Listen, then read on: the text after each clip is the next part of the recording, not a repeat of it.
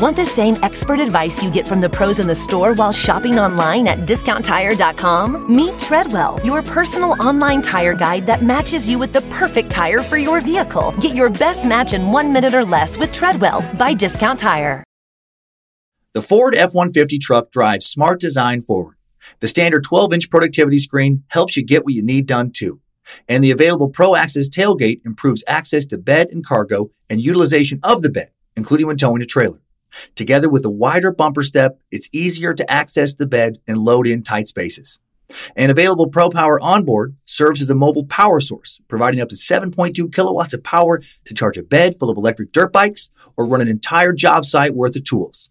I'm still driving my 2016 F-150 truck and 90,000 miles in. As long as I keep it clean, it honestly still looks brand new.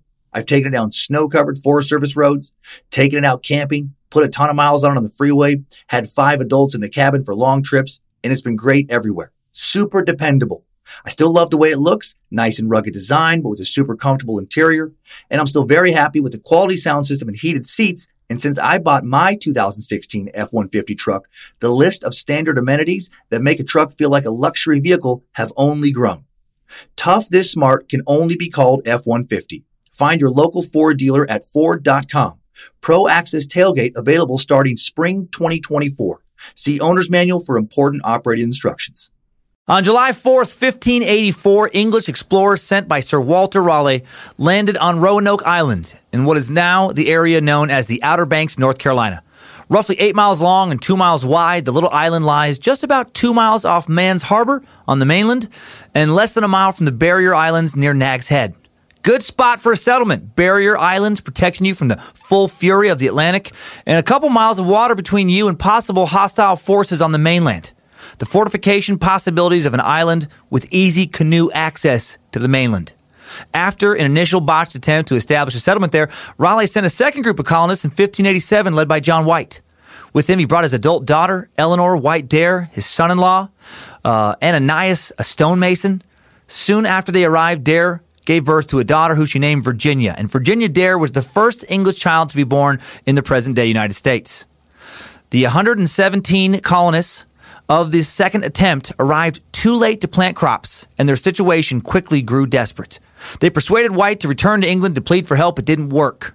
White arrived amid the Anglo Spanish War, meaning every English ship had been commandeered to fight the Spanish Armada. White wouldn't return to Roanoke for three years. When he finally did make it back, he found the Roanoke colony utterly vacant and strangely so. There were no skeletal remains indicating that settlers had been attacked. Also, the fort had been carefully dismantled, showing that they hadn't left in a hurry. And on a fence post, someone had carved the word Croatoan, the name of a group of American Indians nearby. And scholars, archaeologists, and others have been trying to figure out what the hell happened to those first colonists ever since. Where did they go? What was their fate? Let's dig into the most enduring and vexing mystery of pre colonial American life today on a perplexing edition of Time Suck. You're listening to Time Suck.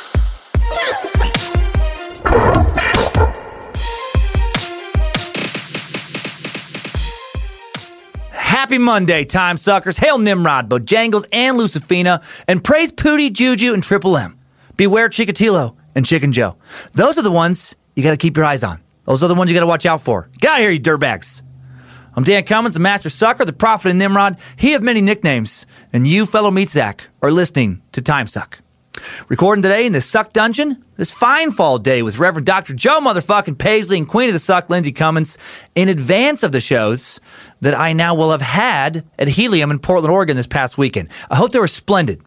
I hope they were the absolute best. And I hope my shows this Friday and Saturday in Huntington Beach are even better at the Rec Room. And then my shows next week in Tacoma, Washington, also just as great. Uh, coming up soon uh, Flat Earth Tour show, uh, stand up shows, and a live Time Suck podcast at the Tacoma Comedy Club, October 11th through the 14th. Links to the tickets always in the episode descriptions. Uh, Joe Paisley going to be with me, the Reverend Doctor, on the 14th. Uh, thanks for the continued reviews, and thanks for continuing to spread the suck, you guys. You guys and gals, it's so exciting.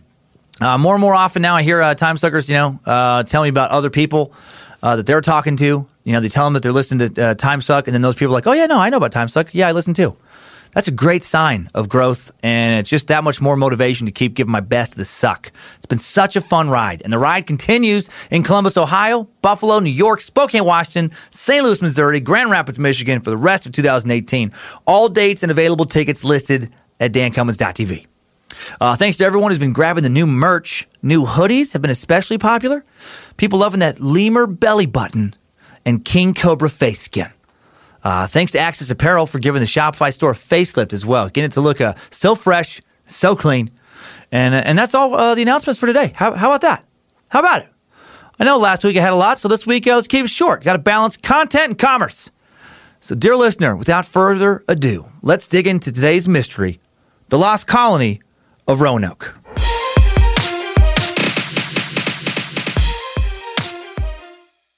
Roanoke, a long requested topic. The Lost Colony. What's going on over there? Well, today it's a series of picturesque little coastal communities. There is the gorgeous little 1,400 person town of uh, Manteo, North Carolina, that sits towards the northern end of the island, just over three miles from where the original colony was built on the northern tip. Feeling pretty good about that pronunciation. Uh, had a lot of people write in. We'll be talking about in the uh, updates. A lot of pronunciation mistakes with Andrew Jackson, uh, especially around the Carolinas, apparently. So I got a, someone sent in a North Carolina pronunciation guide, and you know what? I used it. Uh, yeah, Manteo, uh, named after a big player in today's story, uh, an American Indian chief named Manteo, a member of the Croatoan tribe. Manteo had uh, been to, taken to London in 1584, where he and another uh, Indian, Wanchese, the last known chief of the Roanoke tribe that the island is named after, uh, learned to become the liaisons between the Roanoke colony settlers and the Indians and had favorable interaction with British colonist John White. In fact, Manteo was christened and given the name Lord of Roanoke, making him the first American Indian to receive a title of nobility. Uh, the only other significant town on Roanoke Island is Wanchese, named after the uh, the other chief. Um, around 1,700 people on the south end of the island. Um, I've never been uh, to the islands, but now I really want to go. Manteo especially sounds super charming. It was named the seat of Dare County, named after Virginia Dare. In 1870 and incorporated in 1899. And when incorporated, every store lining the waterfront had two doors. How cute is this? One for those coming by boat, and the other for those coming from the courthouse or one of the inns on Walter or uh, Water Street. How uh, how fun! Just boat on up to the general store, boat on up to the courthouse, boat on over to the saloon, and then boat just directly into the dock and then sink your ship and drown. Uh, the island itself has about 7,000 people, has a big aquarium, regional airport, couple museums, lighthouses, Fort Raleigh, National Historic Site, which preserves the site of the original lost colony of Roanoke. Uh, after the lost colony was, uh, you know, well, lost, American Indians lived apart from European settlers, undisturbed for another 70 years. And then after the island was abandoned by American Indians following a, a war between the uh, Powhatan uh, tribe and the Jamestown colony in 1646, uh, the English drove them out of the area. And then in the late 17th century, early English pioneers settled the island. And it wasn't until uh, was founded in 1899 that the community had its first incorporated town. So, so it took a while after that very, very early attempt to, to colonize it to actually, you know, uh, gain an actual town. But you're not far. Uh, but you're but you're not here. Excuse me for modern Roanoke history. I know that. I know that. You're here to find out what happened to that original colony, and me too. So let's start with the time suck timeline, beginning with the events that led to the first colonization trip and ending with the disappearance of that first colony. Strap on those boots, soldier. We're marching down a time suck timeline. In 1540, future member of the second Roanoke voyage that established the lost colony, grandfather of Virginia Dare John White is born. Actually, his date of uh, birth is not known. Historians put it somewhere between 1540 and 1990. He lived to be uh, possibly 450 years old. Look it up if you don't fucking believe me. All right? No, don't do that. That's a, that's a huge waste of time. That's not true. No, he was born somewhere between 1540 and 1550. Uh, he was most likely born in London, as there are records of him attending church in London, the parish of St. Martin Ludgate. There's also a record of him getting married to Thomasyn Cooper in London in 1566, uh, with whom he had a son and a daughter. And he would be brought on the initial expedition to Roanoke because he was a talented artist. Centuries later, an expedition would bring a photographer to do what he was asked to do. Today, you would bring a videographer. He was commissioned to draw to life the inhabitants of the New World and their surroundings. He would complete numerous watercolor drawings of the surrounding landscape and native peoples, and these uh, watercolors have thankfully survived. Now you, now you, uh, um, you know, can can see the sole surviving kind of visual record of American Indians' first contact with English settlers. Do a Google image search if you have time. It's uh, it's worth it. Very very cool.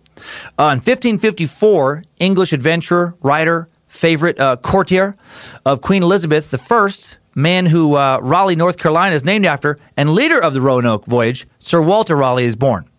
Or possibly in 1552. Again, not the best birth records for everybody back then. At age 15, maybe 17, in 1569, he fought with the French Huguenots in the French religious civil wars and then later studied at Oxford in 1572.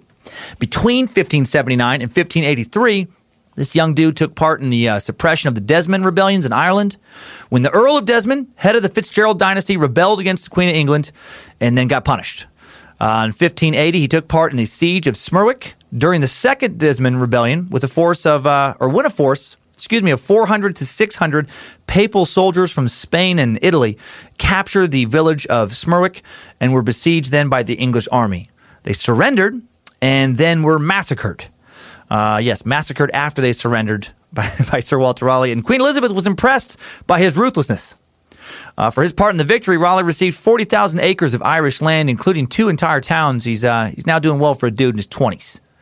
He became a favorite of Queen Elizabeth while serving in her army in Ireland. Uh, and then they met in the spring of 1582, and she was smitten. He stood six feet tall, a head taller than most men uh, of the day, and was described as handsome and of a muscular build. He was in his late 20s. She was 49. He was ambitious and loyal to England, and she was a kingless and childless queen who longed for male companionship. He was the ideal companion, and she showered him with gifts. And then, once a week, as payment for the riches she bespo- uh, bestowed upon him, he was more than happy to lay on her lap and uh, be held like a little baby man and suckle upon her teat. That was their arrangement. It wasn't sexual. Elizabeth just liked to have her breast suckled upon, and it felt like it was wrong to force that on a child, so she would let a man do it. Uh, he wasn't allowed to touch her, wasn't allowed to make eye contact. Uh, he, he, he could adjust the nipple in an attempt to get more pretend milk. I guess that was the only way he could touch her. And he had to have a clean shaven face. And they would do this in front of attendants like it was no big deal. Uh, they even did it one time in front of an emissary from Belgium. Ended up hurting Britain's uh, diplomatic relations with uh, Belgium for decades. And uh, these suckling sessions are likely what put William on the fast track to be knighted by Queen Elizabeth in 1585 and then two years later becoming captain of the Queen's Guard. And I doubt any of you uh, are still following that, still believing that, the, uh, the man baby nipple suckling. Uh, but if you are, God bless you. Uh, no, none of that happened. Uh, other than the being knighted and becoming captain. That part is true. Uh, how great, how great though. The rest of the stuff was true. What a weird footnote in history that would be. yeah, she was, she was you know, queen, admired by her people. Eccentric. She was eccentric. She did enjoy having a full grown man suckle upon her teat. Other than that, strong leadership qualities. Uh, anyway, Raleigh was an early supporter of North American colonization. And in 1584, Queen Elizabeth, who did really uh, uh, was really smitten with this guy, uh, granted Raleigh a royal charter authorizing him to explore, colonize, and rule any quote remote heathen and barbarous lands, countries, and territories not actually possessed of any Christian prince or inhabited by Christian people. Of course, he did. Just a license to kill anyone who isn't like us. Everyone who's not English or at least, you know, Christian, fucking worthy of death. Ruthless. This is pretty much just the way people were back then, at least the ruling class in most nations. You're either one of us or you're less than human. You're a savage. God is on our side and loves us the most, and God wants us to do whatever we need to do to fucking win. So get ready, heathen, because death is coming. Imagine if a leader of a so called civilized nation did that today. All right, Bill, you want to head across the sea and grab some land and loot for yourself? All right, do it. So there's a few countries I want you to leave alone, but other than that, you do what you need to do. I'll fund it you have my permission to just uh, fuck up anybody uh, you want to fuck up, especially North Korea. Just go get them. Go on now. Life is a little different uh, back before the concept of war crimes and the Geneva Conventions. Queen Elizabeth chartered Raleigh in exchange for one fifth of the gold and other treasure he might find. And this charter specified that Raleigh had seven years in which to establish a settlement, or else he would lose his right to do so. He had exclusive rights for a settlement for seven years. Raleigh and Elizabeth intended that the venture should provide riches from the New World and a base from which to send privateers on raids against the treasure fleets of Spain. On April 27, 1584, Raleigh dispatched an expedition led by Captain Philip, uh, excuse me, Captain Philip Amadas uh, and Master Arthur Barlow to explore the eastern coast of North America with two ships piloted by veteran Portuguese navigator Simon Fernandez. Uh, Amadas, who commanded the flagship, which may have been Raleigh's 200 ton vessel bark Raleigh, was a member of Raleigh's official household, where he may have uh, studied instrumental navigation and related mathematics. Barlow, commander of the other vessel, possibly a smaller sailboat named the Dorothy, had become one of Raleigh's servants in Ireland as early as 1580 or 1581. Uh, after sailing through the Canary Islands and the Caribbean, uh, the two ships reached the mainland American coast on July 4th, 1584, exactly 192 years before the colonies would declare independence from Britain. They suffered no hardships and no storms of any note in this journey. Nice omen of things to come on that first expedition. First expedition, every about it just mwah, beauty. Uh, they sailed northward until they reached an entrance or river issuing into the sea. According to a later account by one Richard Butler, they landed first near present day uh, Oak, Ocracoke, Hopefully that's right. I used that fucking North Carolina pronunciation guy for that one. That doesn't look like it's spelled at all to me, but Ocracoke is what they say. Uh, uh, landed uh, near uh, present day Ocracoke Island, though Barlow's journal suggests an initial landing farther north near present day Oregon Inlet. Uh, the exact location difficult to determine because of centuries of change in the barrier islands. They shift around quite a bit. And after uh, anchoring, the explorers went ashore in boats to view and take possession of the land next adjoining for Queen Elizabeth I and their patron Raleigh. Barlow's journal provides an almost lyrical description of the land and exploration. This is pretty cool too. If you want to do something further, I mean, it's it's in the um, the footnotes at the bottom of the uh, script, which you can find on the app, the, the notes on the PDF download.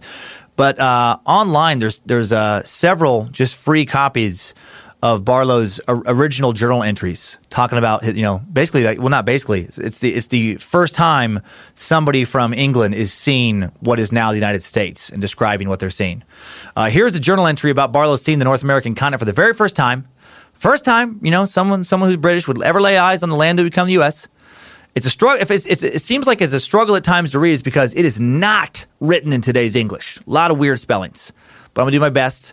He said, the fourth of the same month, we arrived upon the coast, which we are supposed to be a continent and firm land, and we sailed along the same 120 English miles before we could find any entrance or river issuing into the sea.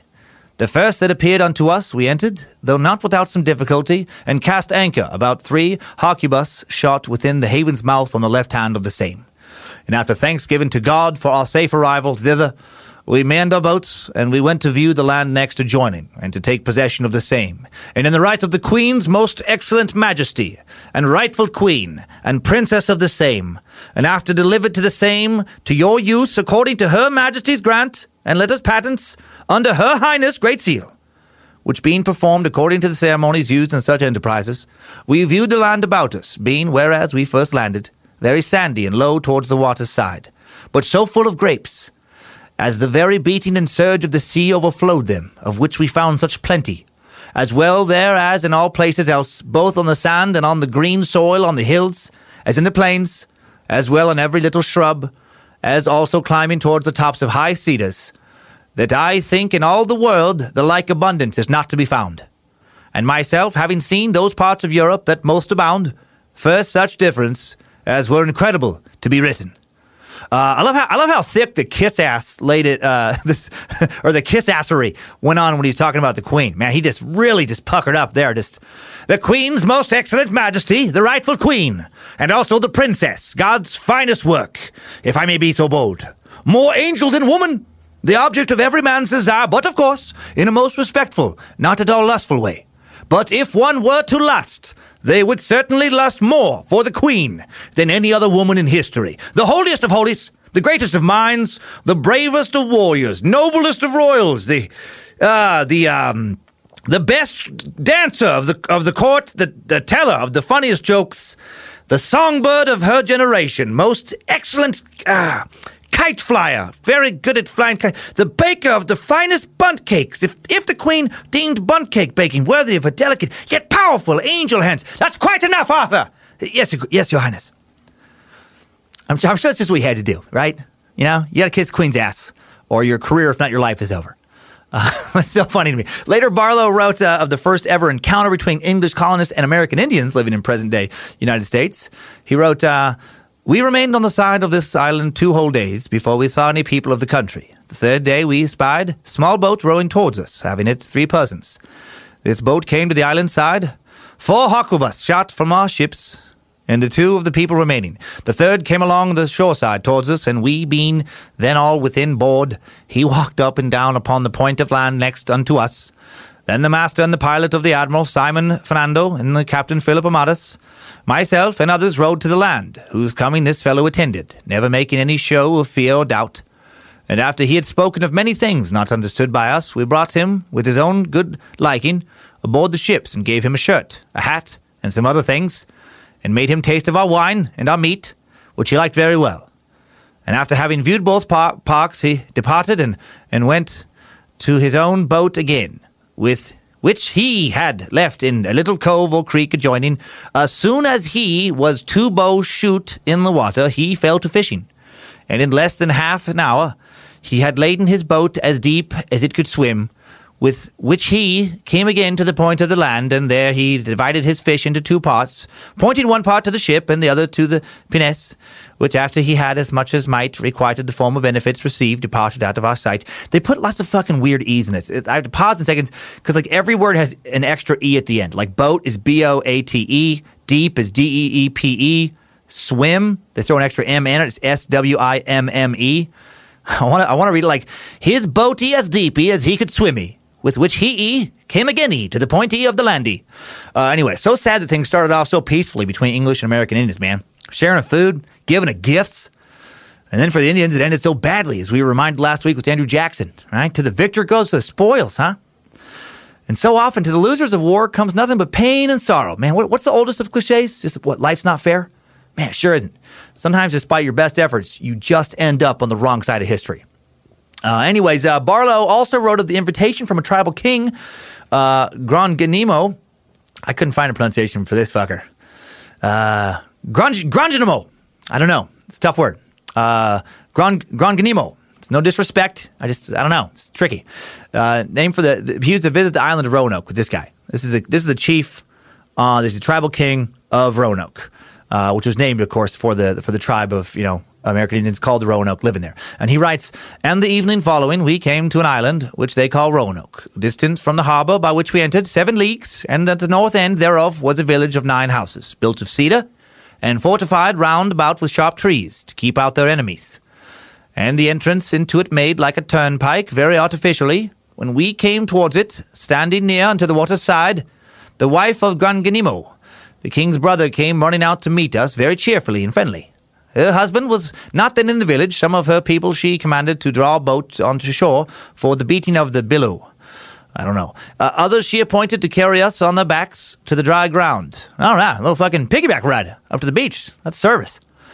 And uh, others to bring our oars into the house of Ophia's stealing. When we came into the utter room, five in five rooms in the house, she caused us to sit down by a great fire. And after took off our clothes and washed them and dried them again, some of the women plucked off our stockings and washed them. Some washed our feet in warm water, and she herself took great pains to see all things ordered in the best manner she could, making great haste to dress some meat for us to eat.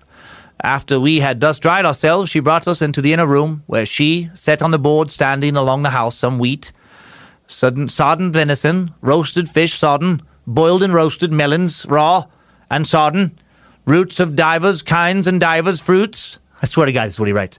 Roots of divers kinds and divers fruits. Uh, their drink is commonly water, but while the grape lasteth, they drinketh wine, and for they want of cask to keep it, yet or all the year after they drink water. Oh, because they, they can't store the wine. But it is sodden with ginger in it, and black cinnamon, and sometimes sassafras, and divers other wholesome and medicinal herbs and trees. uh, put some tree in it, apparently. We entertained with all love and kindness, and with much bounty, after their manner, as they could possibly devise. We found the people most gentle, loving, and faithful, void of all guile and treason, and such live as the manner of the golden age. Man, again, started off so well. Chief Gran- Grangimo, quite the host. Uh, his wife, quite the hostess. Man, just whining and dining. These explorers, they're just fucking peaceful, no guile, gentle and loving, washing their clothes, getting them piggyback rides on the beach. Probably just high fiving each other. So much fun. Oh man, it started off so well. Then, after taking more time to survey the land around Roanoke and learn more about the tribe living there, uh, expedition leaders Arthur Barlow and Philip uh, Amadas convinced two local chiefs, Manteo and Wanchese, to accompany them back to London, where they will report to Sir Walter Raleigh and tell him about how suitable they think the land they have found is for colonization. Right, this is just an exploratory trip. They leave two unnamed crew members behind with the tribes uh, as insurance for taking two of their men, and somehow convey that uh, to the tribes that they will bring them back. I don't know. I don't know how you do that. How do you communicate to a new civilization where no one on earth who speaks your language also speaks their language? Hard to even get my head around that. Uh, November of 1584, Raleigh's crew, minus the two they left behind, uh, make it back to London and report to Raleigh. A crew member, Thomas Harriot, a noted English mathematician, astronomer, and translator, uh, he'd been learning the Algonquin uh, language from Manteo and Chief Wanchese on the return voyage and regaled Raleigh uh, with tales of a great city called Ski, uh, and reports of vast amounts of gold and silver inland from Roanoke. Uh, both Chief uh, Mon- Manteo and Chief Wanchese were housed at Raleigh's London residence, Durham House.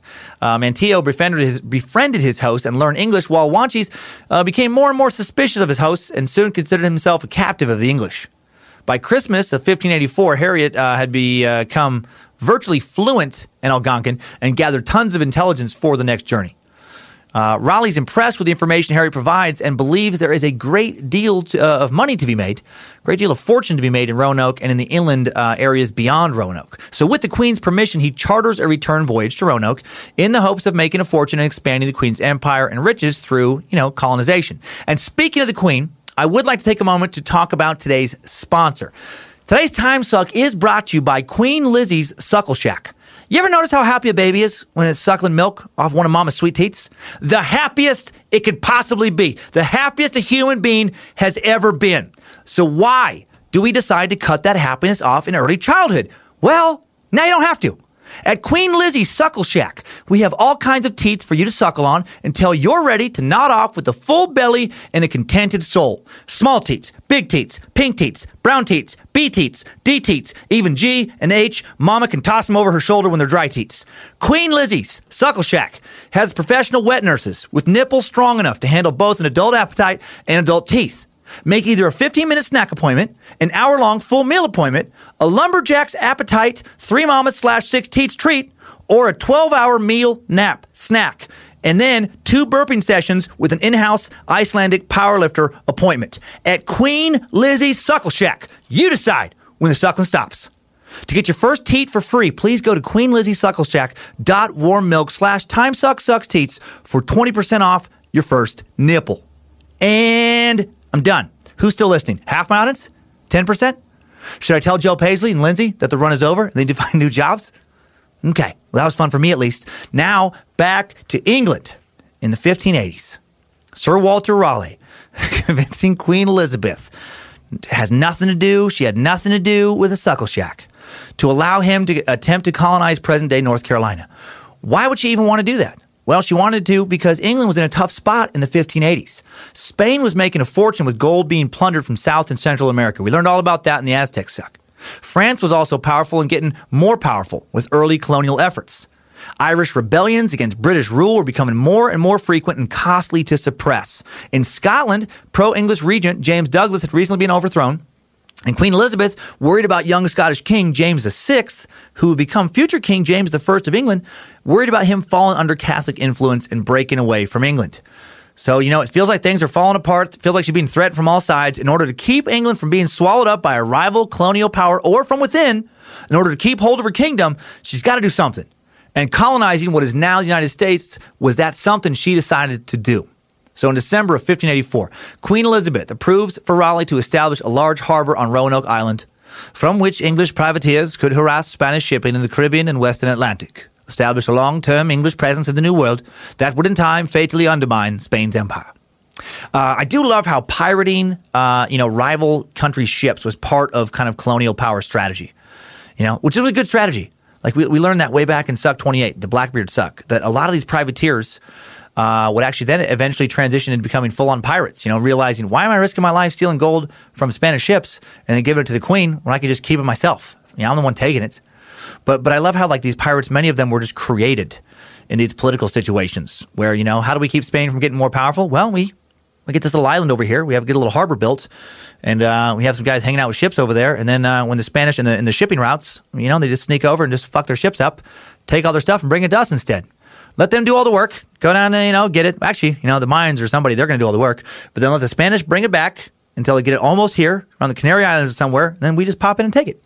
Uh, January 6, 1585, Queen Elizabeth, as I mentioned earlier, knights William Raleigh, names him Duke of Virginia.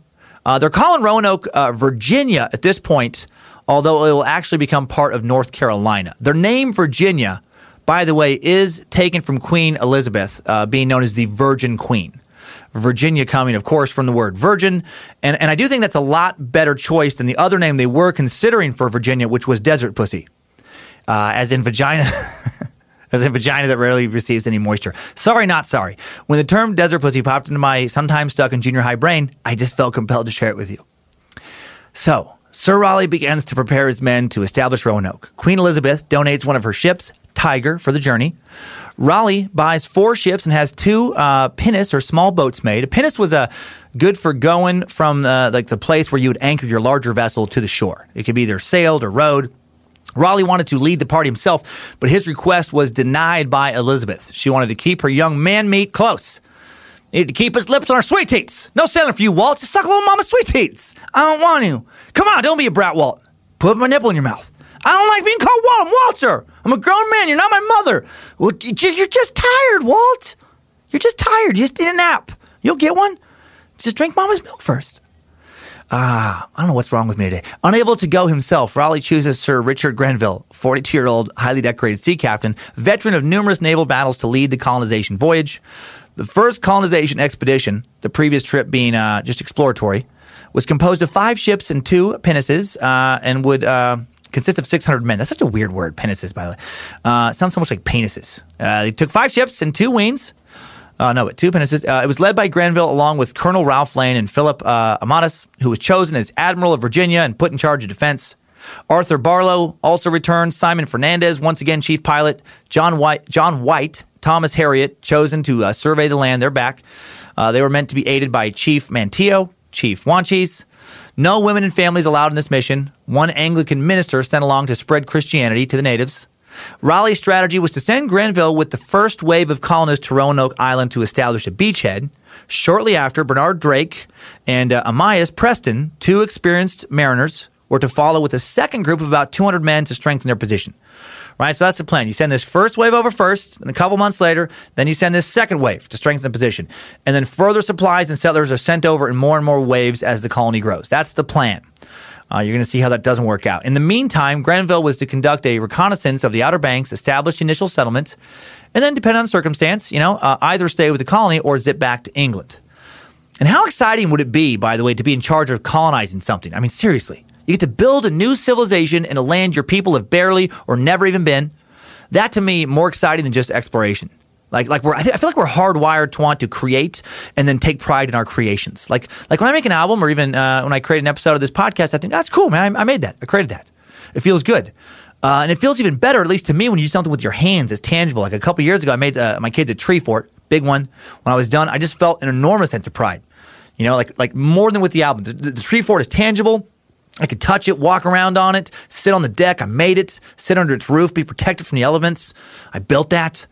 I can only imagine what it would be like to fund an expedition to a new territory, fund the building of like a, a whole new town and a whole new land. How cool for the initial settlers as well. Like you show up, there's just woods. No one speaks your language, if there's even anyone else around at all. Then you just start cutting down trees, building homes with your hands, rudimentary tools, stores, forts, a church, have roads built, fields plowed, crops planted, harbor built. How incredible if you're the one who charted the colony also uh, to then come over and just see this brand new shiny town in the woods. Uh, not that any of that would be the fate of Roanoke. On April 9th, 1585, the group sets sail from England, uh, and the seas are rough almost immediately, and they lose one pinnace in the first week. And then all the other ships uh, scattered in the storm, and lose sight of each other. Uh, all of this, bad omen, bad sign of things to come. This trip is fittingly starting off uh, the opposite of that peaceful initial exploratory trip. It's stormy and terrible, and things are only going to get worse. Grenville arrived in the lead ship, Tiger, in Puerto Rico on May 11th. Uh, the ship Elizabeth made it on May 19th. Grenville decided to continue on without the other ships. He captured a small Spanish trade ship en route, which he plundered and then took to his fleet. On June 29th, 1585, they reached the Outer Banks, but Tiger ends up getting caught on a sandbank. Stuck for over two hours. This trip is cursed. Uh, the ship sustains major damage. Much of the food stores they needed to live on are ruined. And on July 11th, 1585, Grenville makes it to Roanoke Island and is delighted to discover that two of the ships in his fleet he was parted from in the stormy seas that began their journey, Roebuck and Dorothy, had beat him there. And then they all spent a week exploring the area and visiting various uh, Secatoan or Secotan, Secotan. I couldn't find a pronunciation for that. Sorry. I looked, I looked, uh, probably Socotan. Uh, various Socotan settlements. The Socotans were a group of American Indians whose tribes included Roanoke. Uh, on July 21st, Chief uh, whew, Chief Granganimeo of Roanoke gave Grenville permission to make his settlement on the north end of Roanoke Island. Things looking up at the moment. And then over the next few weeks, you know, they built a small fort that was about 120 by 100 yards, large enough to accommodate the 160 men of the Tiger. That seems tiny to me. Well, I guess yards. But man, 160 dudes sleeping in a little fort. I just, I just can't, I just can't picture how they would do it. Like, I, all cramped and tiny their sleeping quarters must have been. You know, they weren't sleeping on memory foam, that's for sure. They weren't sleeping on fucking Leesa mattresses. No mattresses. I imagine they just slept on the floor, maybe, maybe on a mat of some kind at best, some humid room. No bug screen. How did they do it? How did they live back then? Uh, while they were busy building the settlement, Grenville dispatched men in the surrounding area to look for gold and silver. So far, he had been very disappointed with the lack of apparent wealth of the natives. Uh, then on August 25th, Grenville, his plan departs for England on the repaired Tiger. He leaves 100 men to work the settlement. Uh, he assumed the second wave was still on their way, uh, but unfortunately, Queen Elizabeth had repurposed those men to fight the Spanish. Now, this is a bummer. This is when shit really starts to go south for those early colonists. Uh, yet another example of the problems with old time communication. Uh, how much does this suck for the first wave of dudes? They've prepared for months. They've signed on to a plan that included a second wave of reinforcements to help them fortify their position, bring more food, help farm the new land, help them prepare for winter, help them defend themselves from potential hostile armies if need be. And then after they're already over there, after they've done their part of the mission, they get abandoned half a world away. Like, what if we did that with some Mars colonization mission? You know, just send a first wave of people to Mars with the understanding that, you know, second wave's coming to help uh, finish building the space base you need to live uh, more food so you don't die. And then after they're already working on Mars, you know, they just get a message like, hey, sorry, everybody. I know this is uh, disappointing uh, for you, but uh, look, you're probably going to die up there now because we had some shit come up. It was more important for us to deal with back home, and we're, we're not, we're not going to send any more people. So uh, best luck. Toodles. Uh, Colonel Ralph Lane was left in charge of the settlement. Initially, Lane was loving it before he found out the reinforcements weren't coming. Initially, he'd written back to England about how amazing this new territory was, stating that uh, Roanoke Island was most pleasing territory of the world, for the soil is of a huge unknown greatness, and very well people, uh, and the climate so wholesome that we have not had one sick since we touched land here. To conclude, if Virginia had but horse and kind in some reasonable proportion, I dare assure myself, being inhabited with English, no realm in Christendom were comparable to it. I think that was way of his uh, his way of saying it is, is pretty cool. On the way back to England, Grenville attacked and looted a Spanish ship and plundered 40,000 Spanish ducats and about 80,000 ducats worth of ivory, ginger, some other stuff. The English took uh, this as a good omen for building these American colonies. Uh, the Tiger lands back in England, and John White immediately finds Raleigh to report back on everything. By early November 1585, Lane and the men on Roanoke now they realize the second wave of people are just not coming. At least not when they were supposed to. Not cool. His men grow restless and irritable, so Lane organizes an expedition up to Chesapeake Bay. They also plan this expedition because, well, relations with the local Socotans rapidly deteriorating. Mostly because the English had brought with them a lot of diseases like smallpox and influenza that the Indians had no natural immunity uh, for. And these viruses are just wreaking havoc. They're sweeping through villages, killing lots of people. Just, uh, whoops, sorry, sorry about there, everybody. We did not, oh man. Oh, we did not plan on this. We didn't expect this. I listen. I know you're upset that a lot of your people are dead, and I listen. I get it, but you have to understand that we don't know much about medicine. Uh, we could not have predicted this. I would take it back if I could. I would go back and cough into the crook of my elbow and not directly into your faces if I could. Uh, some Secretone elders start thinking that the English are actually dead men who'd returned to the world and were immortal. They prophesied that more English were coming to kill them and take their places, which actually is pretty accurate. Uh, others believe the trail of death left by the colonists was not caused by disease, but by invisible bullets. Mm-hmm. You and your tricky invisible bullets. They thought the invisible bullets were being fired by soldiers from many miles away to punish the local tribes for somehow insulting them. Uh, the Sokotan chief decides the English are dangerous. He makes it clear he wants them to get the fuck out. You take your invisible bullets and you go and go get out of here. Go on, get. And then uh, the American Indian hosts, you know, started attacking them and uh, and they were also attacked by uh, some of the colonists uh, over I'm sure a lot of uh, nonsense and miscommunications. There's also you know a, a, lot of different tribes, and you know and some of the tribes not friendly with one another. So it's you know it just starts getting a little rough. Start running into more host- hostile kind of situations. The honeymoon is over. Uh, on June 8th of 1586, a fleet of ships led by Sir Francis Drake makes it to Roanoke. Drake had been dispatched to fight the Spanish near Florida, but wasn't doing well. And after reporting back to the Queen, he was ordered to send reinforcements to Raleigh's colony. So they didn't get that, you know, that one group coming back over to reinforce him. But now, now Drake shows up, so they get something. Uh, but it's not good. He has three large ships, offers any assistance Lane needs, but just as they been, uh, start making their preparations, a hurricane strikes and damages the boats. Just shit. Nothing's going well. June 18th, Drake fits the colonists on his ships. They all sell, uh, set sail back to England. He doesn't have enough provisions after that uh, storm to uh, allow them to stay there. So they all sail back, other than a small garrison of like 15 unlucky bastards who stay back in the fort Grenville had built. Uh, and so, just a year after landing, they head back. They, they, they take off. They head back. During that first year, there was no discovery of wealth, very little progress in developing a harbor for Queen Elizabeth to launch attacks against the Spanish. This colonization effort so far just pretty much a total failure. Uh, Raleigh's pissed uh, when he finds out Drake was supposed to reinforce the colony, not evacuate it. He'd sent a supply ship in July. he did send one. He just sent it way late. That landed after Drake had left. How much does that suck? So everybody takes off, and then the supply ship's like, "Hey guys, we're here! Oh hey, where is everybody?" Yeah, Grenville arrives less than a month later with six ships carrying 200 new colonists, baffled to find no sign of Lane's men or supply ship, uh, which had returned to England. So then he, he just brings everybody back. The whole experiment, just, just one disaster after another now. Lane explains to Raleigh that the river system and harbor are ill suited to large ships. Natives are now enemies.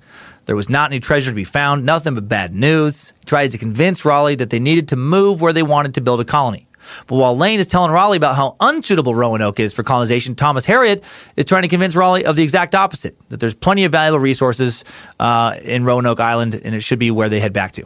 Uh, he said the English had found silk grass like that grown in Persia. Which could be cultivated to great profit because of the demand in England and abroad. They discovered silkworms as large as walnuts, introduced mulberry trees. They would be able to develop a trade as great uh, that, that prompted by the Persians, Turks, Spanish, and Italians. There were all kinds of trees that could be used to produce pitch, tar, turpentine, cedar for furniture, other timber products, sugarcane, you know, all kinds of stuff. Uh, and in the spring of 1586, Raleigh decides that he will attempt a colony one more time, but he's not going to do it in Roanoke. He's going to set his harbor at Chesapeake Bay. Uh, he decides that that first colony failed due not only to location, but also to the caliber of the colonists Lane described the soldiers he had commanded as wild men, unruly and difficult to control, just riffraff. That's why the first colony didn't take fucking riffraff. You can't start a colony with riffraff. Listen, you can't start off with a trailer park. I mean, sure, a trailer park is going to eventually show up, but you don't lead with it. You start with the cream of the crop. Uh, Harriot criticized them for being too aggressive and quick to resort to violence. Uh, he said his men killed the local people. He wrote, uh, you know, basically over some some bullshit. Many of the men had been unsuited to the hardships of life in a fledgling colony, so Raleigh therefore decided that the new colony would be a civilian settlement rather than another military garrison, made up of men and women committed to the venture who had an interest, vested interest in its outcome. Uh, to encourage settlers to join the enterprise, uh, for this next attempt, he grants each individual 500 acres and families proportionally more a huge amount of land by the standards of the day. It was then up to White and Grenville to recruit new settlers, and recruit they did. They recruited a group of young, ambitious families looking for opportunities they'd never find in England because they didn't have the money or the right family name to climb the social ladder there. It was a young group with White and Fernandez in their 40s, everyone else in their mid 20s to early 30s. White's daughter, Elizabeth Dare, mother of the yet to be born Virginia Dare, and her husband, uh, Ananias, agreed to relocate to the colony. Raleigh gave three ships for the crossing the Lion, 120 tons, which would carry White, Fernandez, about 50 settlers, an unnamed flyboat, about 100 tons, commanded by Edward Spicer, who would carry 50 settlers and their cargo, and, uh, and a pinnace, a little 30 ton pinnace, commanded by Captain Edward Stafford, who had been a member of Lane's colony, and this ship had room for about 20 more settlers. All, all in all, three ships, 150 people. The plan was for the uh, group to stop on Roanoke Island, for White uh, to return two natives uh, Towaye and uh, Manteo. Had returned for a second trip to England to their people. And then the colonists were to move on to Chesapeake Bay, find a site for the main colony, and begin settling, uh, building their settlement.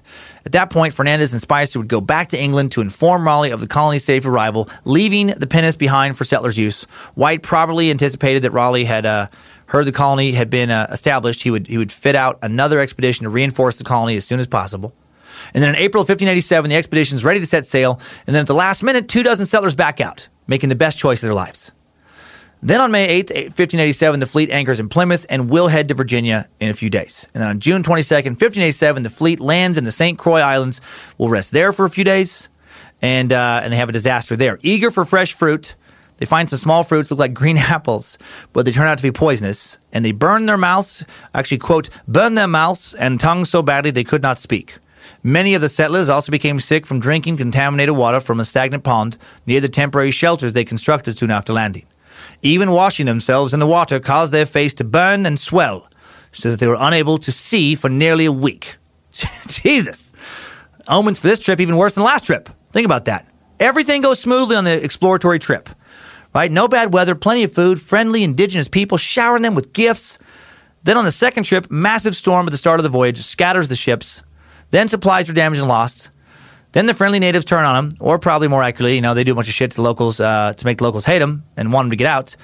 And they have to sail back. And now they're starting off their trip getting sick from eating poison apples, drinking some new beverage from the people behind McGill's Pop, some new melt and swell your face or burn your eyes out water. They should have probably turned around at this point. On July 22nd, 1587, White and his men land on Roanoke Island at the place po- possibly near Shallowbag Bay, uh, where the small garrison of 15 men had been left a year earlier, and there was no one there. Only the bleached bones of one of the men, who White supposed had been killed by the Indians long before. This is a really bad sign. Not good to just find the bones of the men who, who you left behind in the fort, or that you left behind in the fort when you show up to start the, the colony. On July 25th, a flyboat arrives with 118 settlers. Only two had deserted the mission in Puerto Rico shortly after that whole poison apple firewater debacle. Uh, they spent the next few weeks building houses. The plan was to build a temporary settlement and then to make it to Chesapeake Bay by the next spring at the latest. Then on July 28th, more really bad news. A settler named George Howe uh, went to a creek near the settlement, stripped off all his clothes to, to catch some crabs, do some crabbing. But hidden in the trees nearby was a group of Sokotan warriors. They were still angry after the epidemic spread from the last failed colony, They're still mad about those invisible bullets and uh, and they shoot Howe with 16 arrows and then beat him with clubs until he was just a bloody pulp. Uh, I'll teach him. I'll teach him to shoot those invisible bullets.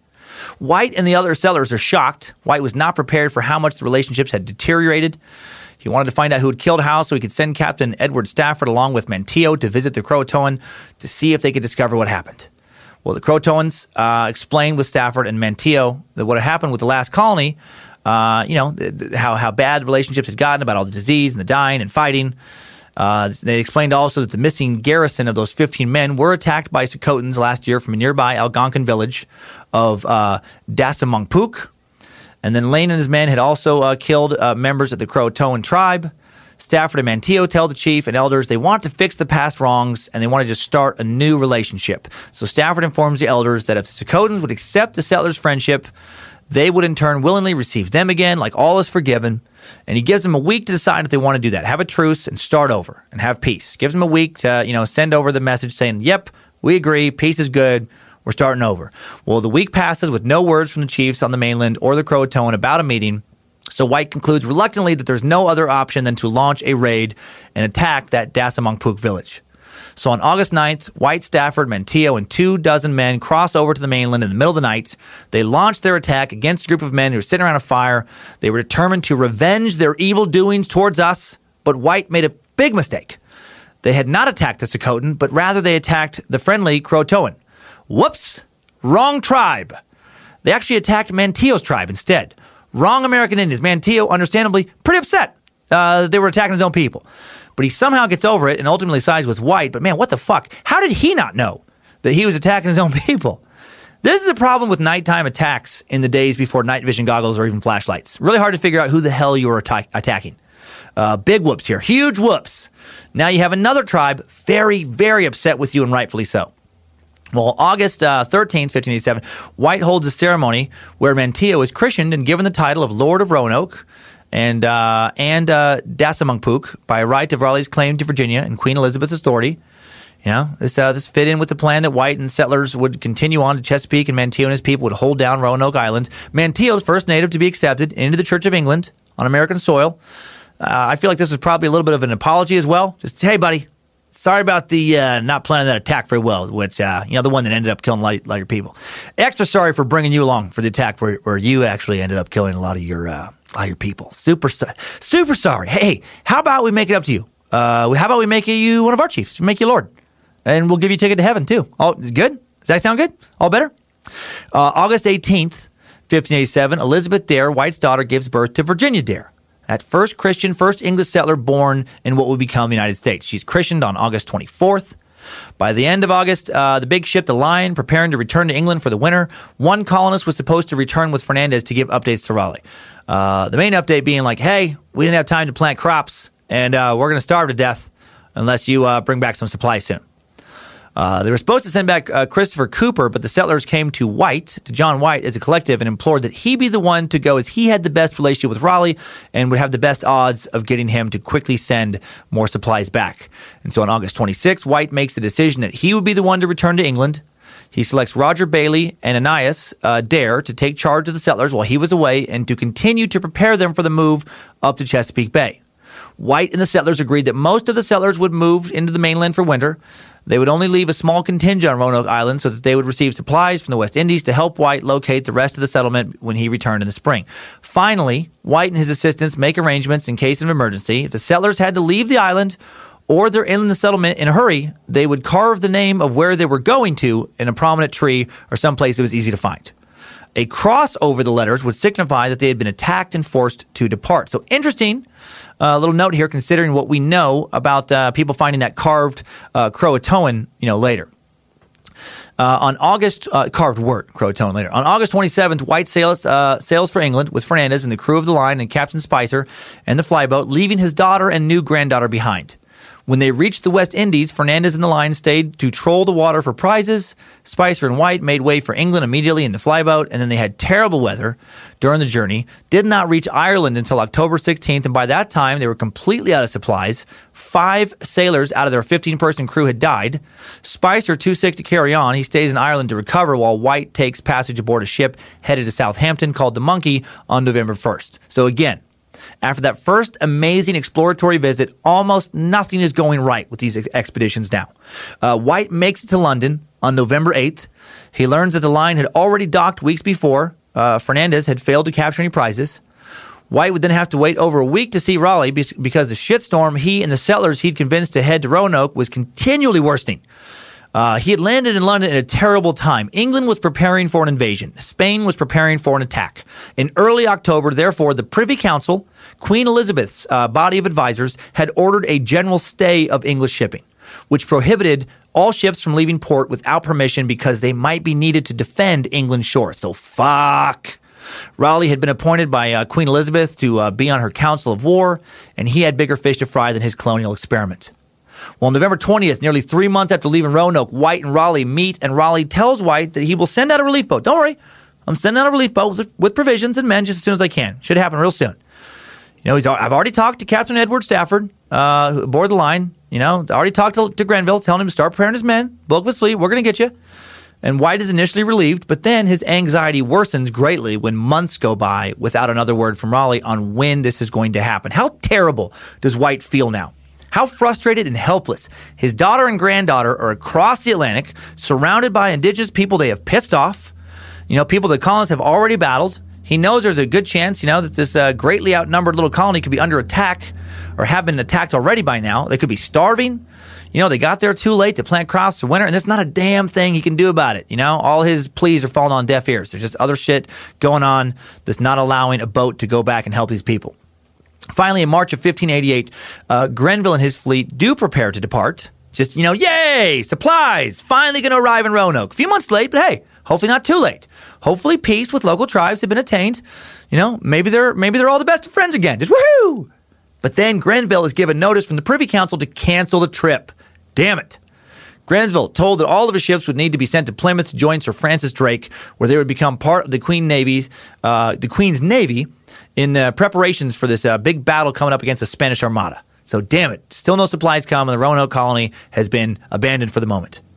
Uh, April 22nd, 1588, Raleigh uh, able to retain two small ships to send to Roanoke. The Brave, 30 tons, captained by Arthur Facey, and the Roe, a 25 ton pinnace. Uh, not required by Drake. 15 settlers are aboard, seven women, four men, four children, as well as supplies. And then this ship leaves for uh, April uh, on April 22nd, excuse me, uh, 1588, yeah, to go to Roanoke. So, you know, rescue mission back on. Yay, awesome. Unfortunately, Facey actually showed no real interest in making it to the colony. Instead, uh, he went out of his way to attack and plunder any ship that he came across uh, on the sea. His rampage ended only when the Brave was attacked by a, uh, well armed privateers out of La Rochelle. The larger of the two French ships carried 100 men and 10 cannon and was faster than the English vessel. Facey had little choice but to surrender or fight. He chose to fight and signaled his intention by sending a volley of shot into the French ship at close range. The attack set off a fierce battle that lasted for an hour and a half, during which 23 men on both sides were killed or wounded. And then once the English lost the fight, the French plundered the ship, took everything that it could carry. Facey ordered to abandon the journey and return to England. So rescue attempt over. So that sucks. You know, he gets everything together. They do head out. And then, you know, when the captain of the ship he's on wants to make a little extra money, it backfires and he gets his ass kicked, and then the attempt is over. Uh, and also, John White wounded. He'd taken two wounds and all that, uh, wounded the head and a bullet to the thigh. So now they arrive back in England on May 22nd. White realizes he would not make it back to Virginia at all in 1588. Oh, man. Uh, elsewhere in 1588, uh, July 29, 1588, King Philip's Armada is seen off the coast of Cornwall. August 8th, the entire English Navy meets the famous Spanish Armada, engage them in battle. August 18th, the seemingly invincible Spanish Armada has been defeated.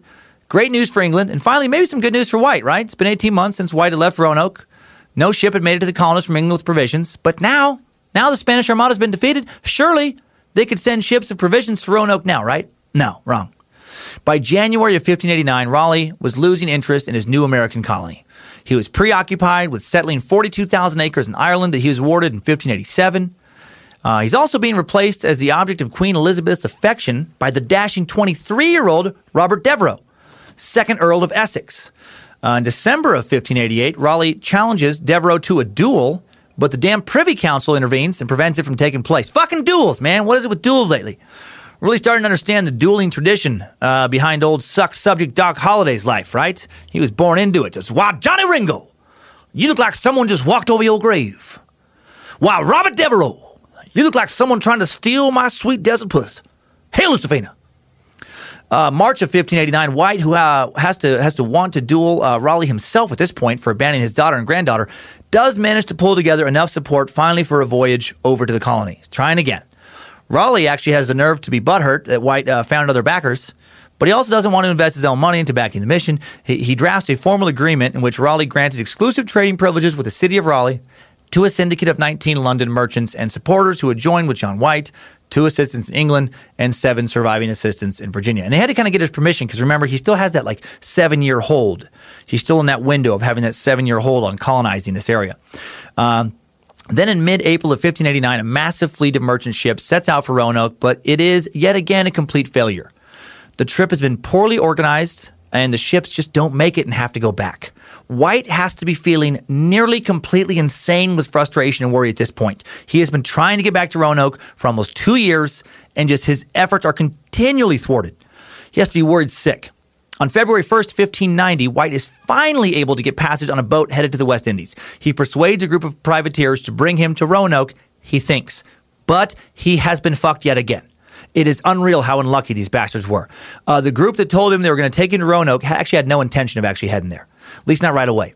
Uh, they just told everyone that's where they were heading because the Privy Council still had a ban on various destinations, and telling them they were going to Roanoke was about the only way they could get out and, uh, and get out to sea. So they so they used John. They, they were actually just privateers interested in treasure, and uh, and Roanoke didn't have any they were looking for. So they instead, they went and plundered ships for months around the Canary Islands and the Azores. And then finally, after doing that for a while, White convinces some of these privateers to sail for Roanoke.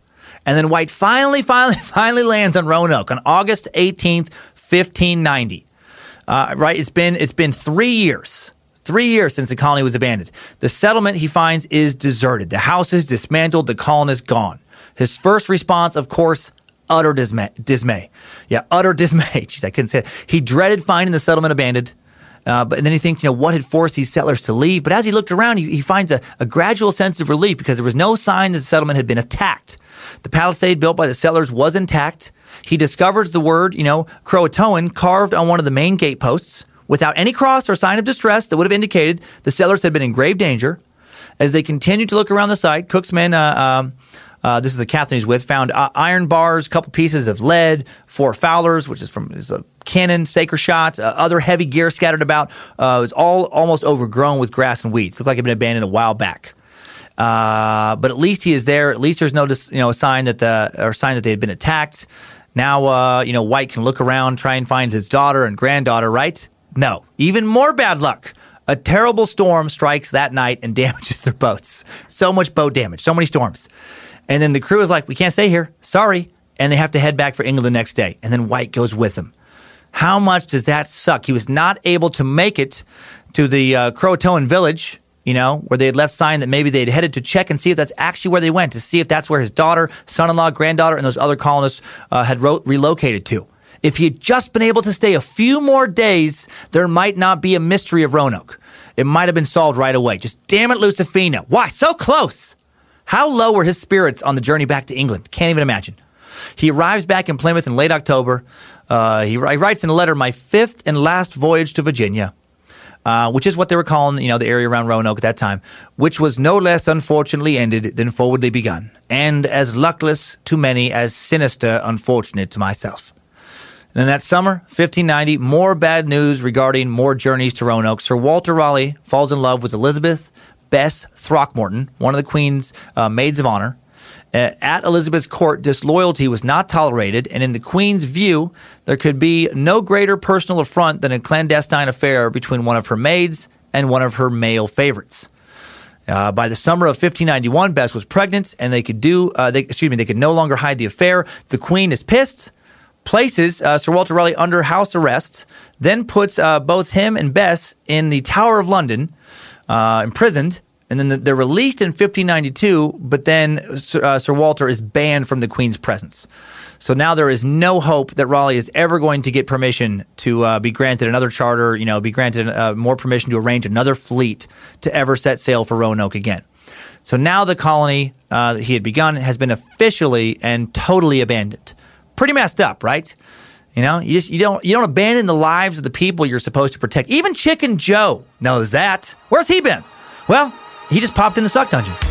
Bog bog, playboy, bog bog. It ain't right leave your flock to the wolves like that. Even a young man don't produce, don't toss his ass in the dish like a man piece of expired roast beef. Kick him in like dust under the mat. You find a new use for that to caboose? Maybe find a fetish connoisseur, turn that loose. Uh, leave me in the street, fend for itself. That's the number one way pimp ends up catching dust on a shelf. Now, Playboy, find a new ship. Uh, get a grip of sailors made that trip. World's hot, hotter than me, hotter than my smooth ass chicken every can be. Uh, see, fight for yours. Always Playboy, always forever. No time to slide on that, never. John White should have uh, hit the back of his strong hand in the weak ass land of Walter's weak ass face. Bye bye, Playboy, bye bye. Uh, that was Chicken Joe speak for uh, how could Sir Walter Raleigh abandon his colonists? Even a pimp would never abandon the people he's made a deal with to protect. And Chicken Joe thinks that John White should have pressed Walter harder to do right by his colonists. Uh, I think it was a little more complicated than that for Raleigh. Uh, he had a lot going on, a lot of circumstances outside of control. But Chicken Joe thinks what Chicken Joe thinks. Uh, his pet chicken looking extra sharp today, by the way. Never seen an actual chicken wear platform high heels with goldfish in them before. Uh, impressive. And now back to John White. Little is known of John White after he returned to England after his final voyage uh, to Roanoke. He allegedly never gave up hope that the colonists found a way to survive. Uh, I'm sure he didn't. Uh, you know, and then he uh, he's believed to have died in Plymouth, England, around 1593. And then 17 years after Roanoke is abandoned in 1607, the English return to what is now the United States. The Virginia Company of London is established in 1606, and then three ships carrying 105 settlers are dispatched in December to uh, to found a colony on uh, Chesapeake Bay.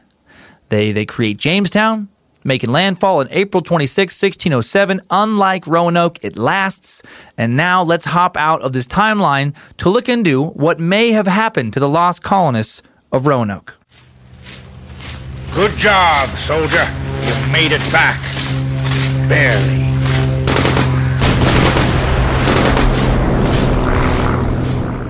So, what happened to those settlers? If you'll remember from the beginning, it would be over 100 years after the initial settlement attempt before more English pioneers would ever explore the island again. By that time, any clues to the disappearance of those initial settlers are going to be really, really gone. Uh, so let's uh, let's look into the leading possibilities for what happened to those colonists who who we at least know uh, never established a British colony that lasted until the descendants of the original settlers eventually came into contact with future British colonists. Uh, we know that. We know they never built some proper little British town that lasted for any length of time because eventually someone would have obviously found that town or the remnants of that town. Uh, we also know they never eventually found uh, some miraculous way to get back across the Atlantic and make it back to England. There will be a record of that as well. So here's the first uh, of a few possibilities of what might have happened to the lost colony. Uh, when considering causes for social and demographic uh, kind of calamities, traditionally, just historically, four general possibilities war, famine, pestilence, and death. Uh, there's a good chance that all four of these combined to bring the Elizabethan uh, Virginia colonists, aka the uh, Roanoke colony, to an end. Fear of being discovered by the Spanish may have caused them uh, to move further inland. Uh, John White suspected that a move 50 miles further up into Maine had been intended.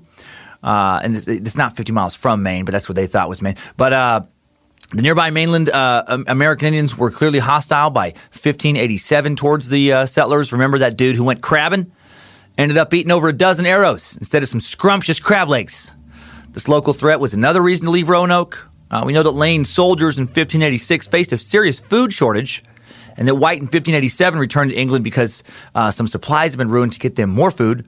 The civilian colony had no real leverage to convince uh, you know local tribes to share any of their winter reserves of food.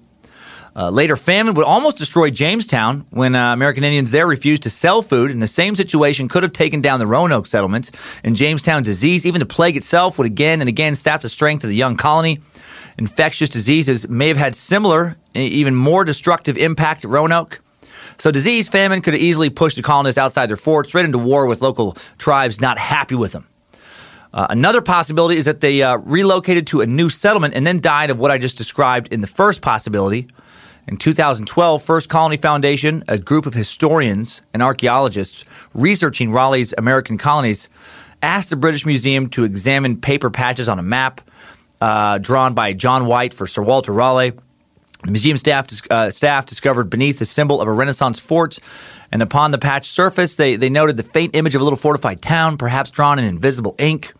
The patch was located at the west end of the uh, Albemarle Sound, about 50 miles from Roanoke Island.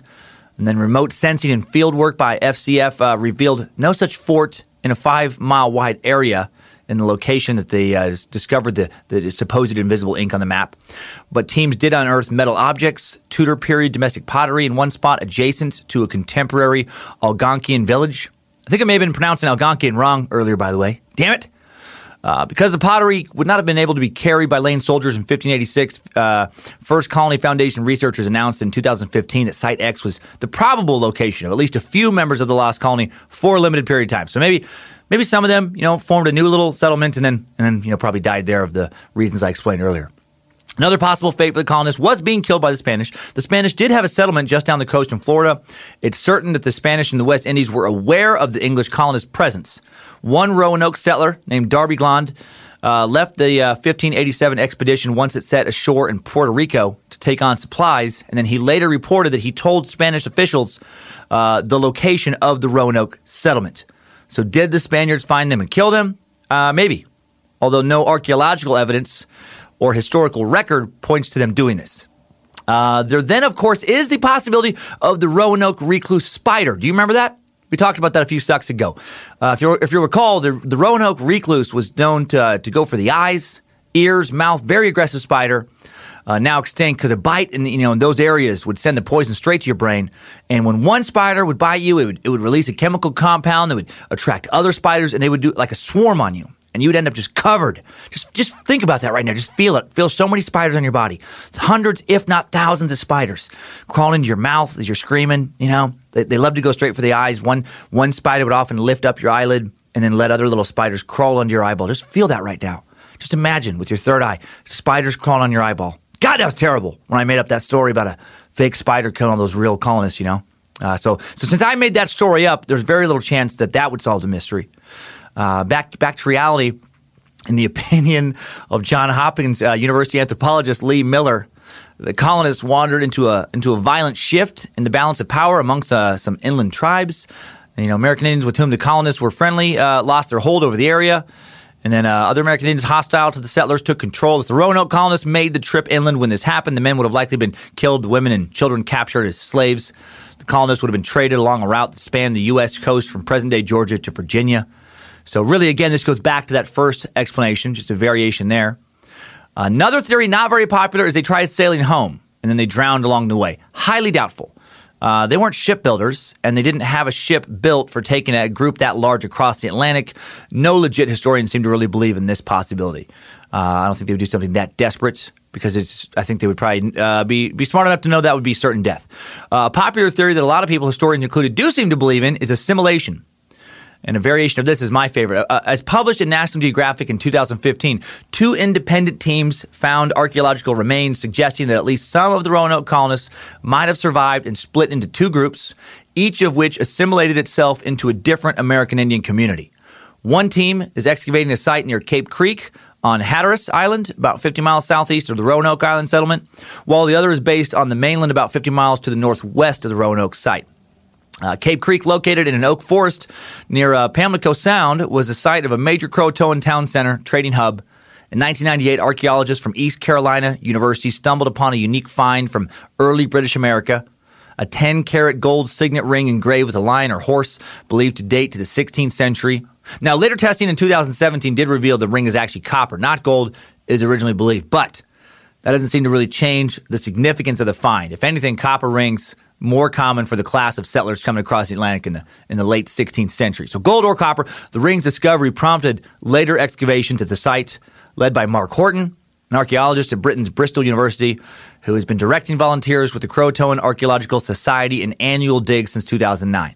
Recently, Horton's team found a small piece of slate that seems to have been used as a writing tablet and part of a, uh, and they also found part of the hilt of an iron rapier, a light sword similar to those used in England in the late 16th century, along with other artifacts of European and American Indian origin. The slate, smaller version of a similar one found at Jamestown, bears a small letter M, still barely visible in one corner. It was found alongside a lead pencil. In addition to these intriguing objects, the Cape Creek site yielded an iron bar and a large copper ingot, uh, both found buried in layers of earth that appear to date to the late 1500s. American Indians lacked such metallurgical technology, so they are believed to have been a European in origin. Horton told National Geographic that some of the artifacts his team found are trade items, but it appears that others may have well belonged to the Roanoke colonists themselves. The evidence is that they assimilated with the American Indians but kept their goods. Going further into the assimilation possibility, is the most intriguing possibility to me about what happened. And this is the theory of the Lumbee tribe of American Indians. This theory is that over the course of generations, intermarriage between the natives and the English survivors of Roanoke produced a new culture, new tribe, the Lumbee tribe. The Lumbee tribe, native to North Carolina, uh, yet no certain lineage can be pinned down. The tribe's oral history does link them to the Roanoke settlers, and this tradition is supported by some of their surnames and the tribe's ability to read and write English. Uh, family names of some of the Roanoke colonists, like Dial, Hyatt, Taylor, were shared by Lumbee tribe members as early as 1719. The settlers who met them were astonished to find American Indians that had gray eyes and spoke English. I found a graduate research paper conducted, uh, or I guess completed by a student at UC Davis that cited a lot of excellent books and governmental studies in the 1970s, other sources that do make the case that the colonists, at least some of them, really did become absorbed by the Lumbee tribe. This doesn't seem to be some wackadoodleness. To me, this one feels like best case possibility.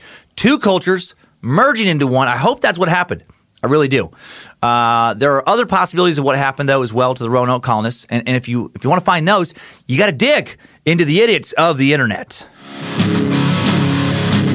Idiots of the Internet. Internet.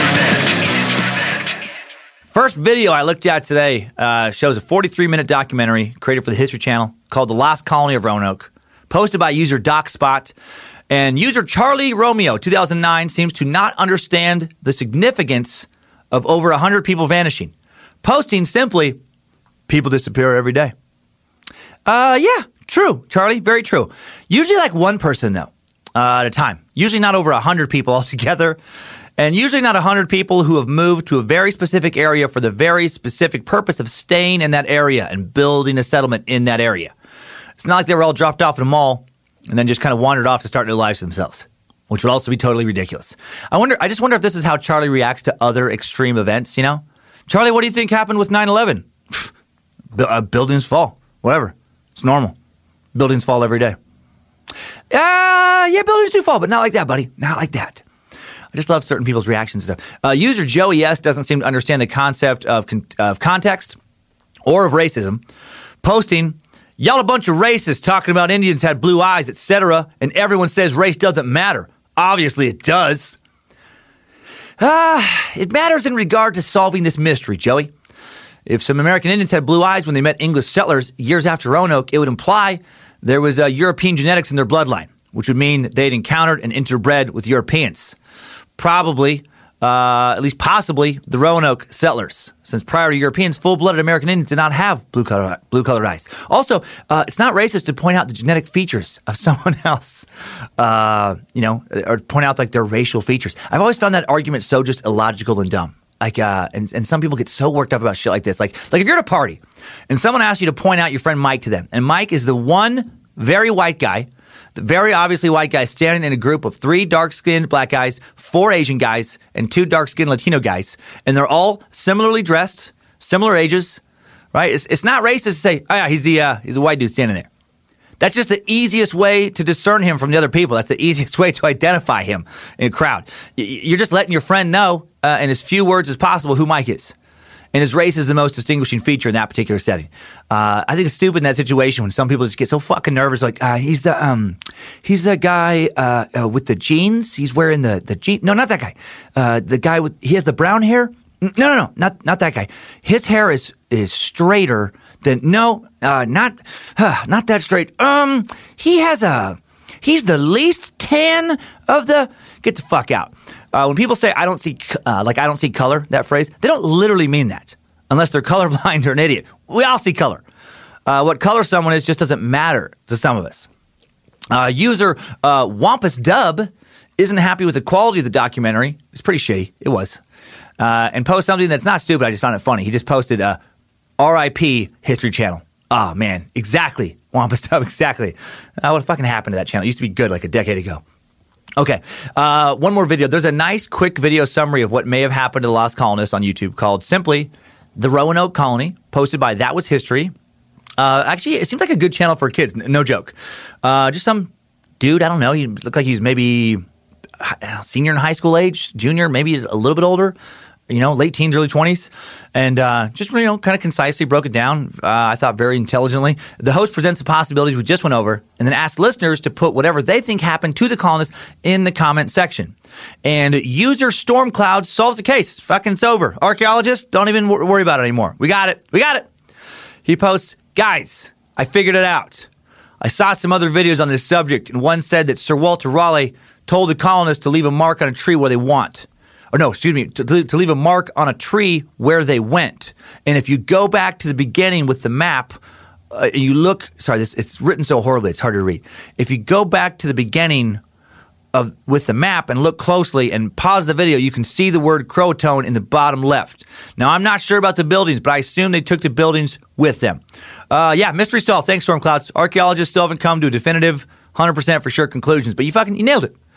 Uh, as if everyone else overlooked that. As if everyone else just didn't realize there was a map that one of the people there was holding with like an X, like a, like a silly Scooby Doo treasure map that would lead everybody to the to the answer for sure.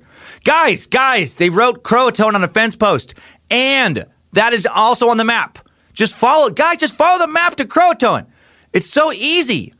Am I really that much smarter than everyone else? No, no, Stormcloud, you're not. At least not in this example. You're really not. How funny would that be if just like if that really was the answer, and then and then somebody's like, oh fuck, we just gotta follow the little like there was like the little dashes like on an old school treasure map, and then someone just finally followed it, and there was a whole town there of people still living like a like in the, in the 16th century. Just oh gosh, shit, we forgot to. Sorry, you guys. Sorry, it took us 400 years to find you. Everyone just forgot to follow the the map. Every, no one knew how to read a treasure map. Um, user Madeline Gager is really not good at solving mysteries. She posts, My theory is that maybe the word Croatoan means something like help us. and maybe they were captured. And that word is what the last man wrote to show John White where they were. Are you fucking kidding me, Madeline? Are you are you related to Stormcloud? How could you possibly think that everyone else has overlooked that? And and how do you not understand that's that's the name of the nearby tribe? They said that they said that in the video you just watched like 20 fucking times. Please do not ever get pregnant with Storm Cloud baby. Dear God, that kid, that kid would have zero chance in life. Uh, a little ways down the thread, Madeline uh, takes another stab at attempting to solve the mystery of the uh, lost colony. Uh, and it's even worse than her first attempt. She writes Another theory is maybe the Native Americans or something were trying to say that that is their land and they don't want any new people living there because maybe they thought they were going to come live with them and that they were trying to say that they don't need any more people in the village. What are you even talking about, Madeline? What, what does any of what you just wrote have to do with them disappearing? If they didn't want them to live in their village, they would just not let them live in their village.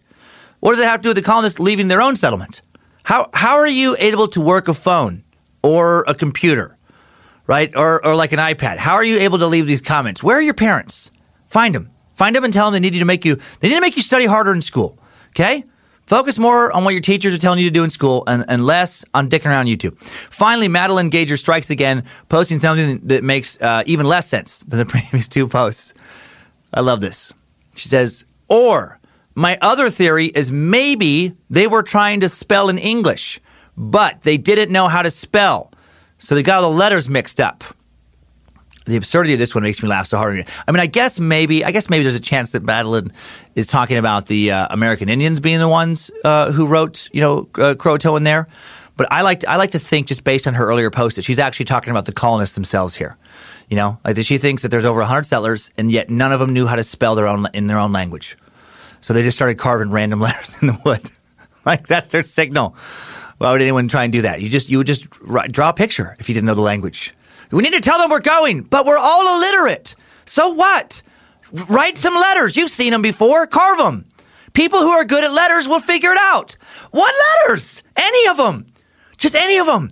Just hope that it spells we're hungry and we left to look for food. Okay. All right. Okay. I got it. Hungry. Uh, hungry. Uh, mm, C. C.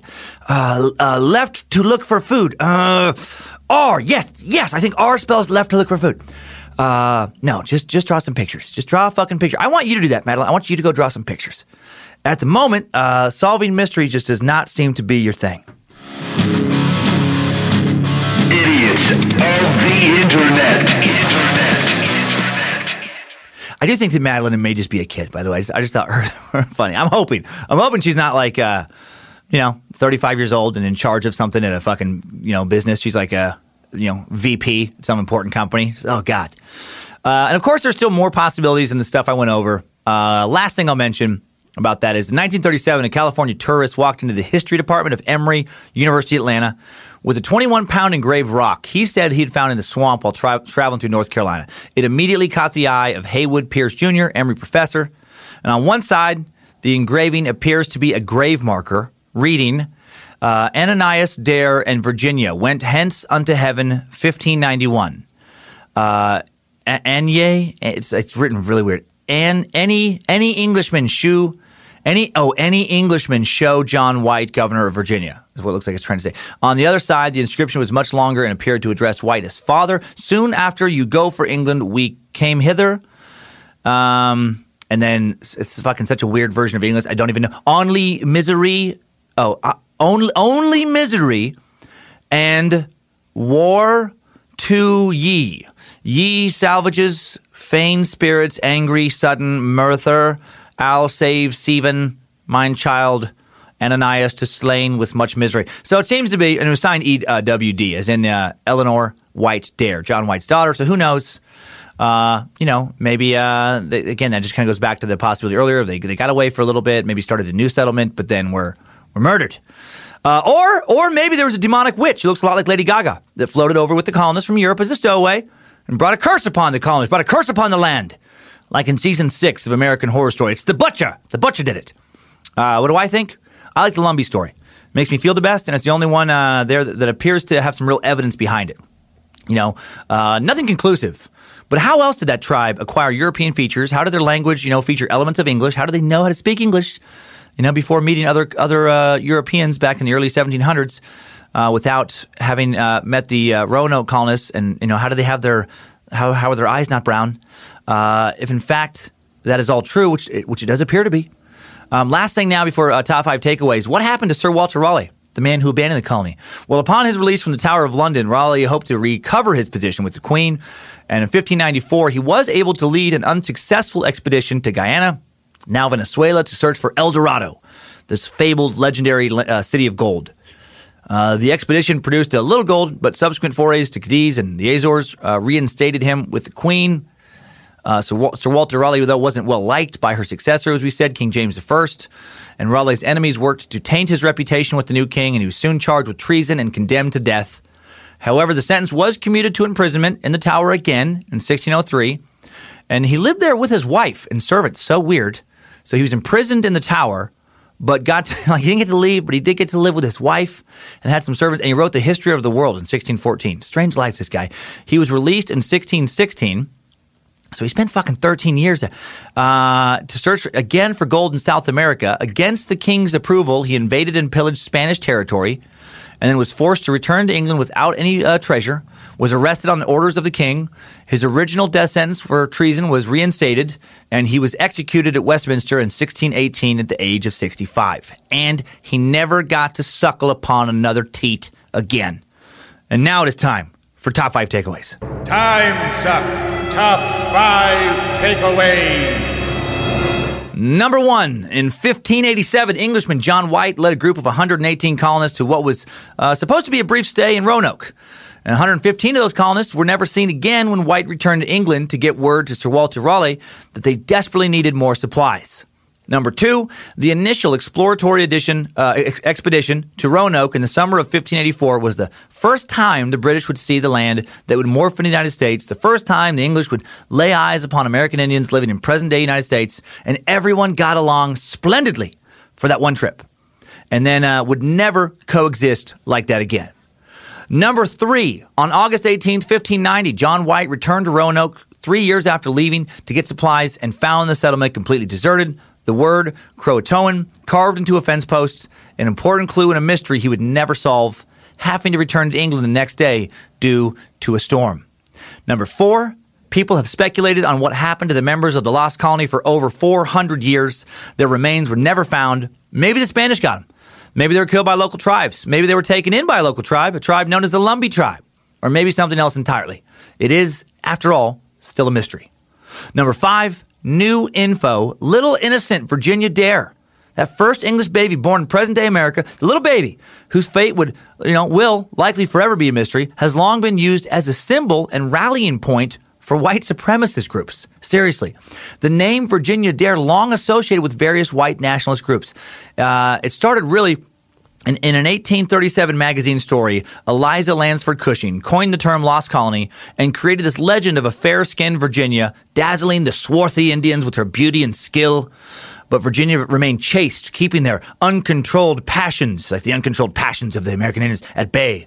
And the story spawned a genre of the virginal white woman being hunted, being chased by non white agents of foreign subversion. And in the 1830s, an influx of non British immigrants alarmed white Americans. Race relations were volatile and violent. Tens of thousands of American Indians forced uh, west in that Trail of Tears, as we learned last week. Nat Turner led a slave rebellion that was brutally suppressed. Uh, the plight of an innocent white girl wandering the dark forest among amongst uh, lusty savages spoke to Americans who worried that people of British heritage were losing their grip on the young republic. Soon, newspapers were referring to the first Anglo American, Ms. Virginia Dare. And then her popularity spiked again at the turn of the 20th century when more than 1 million immigrants each year flooded into the U.S., prompting again white fears of race suicide. Italians and Jews made up the bulk of the new arrivals, typically uh, not considered whites. In a 1901 best selling poem called The White Doe by Sally Southall Cotton, an evil Indian shaman, one of the slaves of superstition, turns Virginia, the heir of civilization, into a white doe. She eventually dies a tragic death to pave the way for British domination of the savage continent.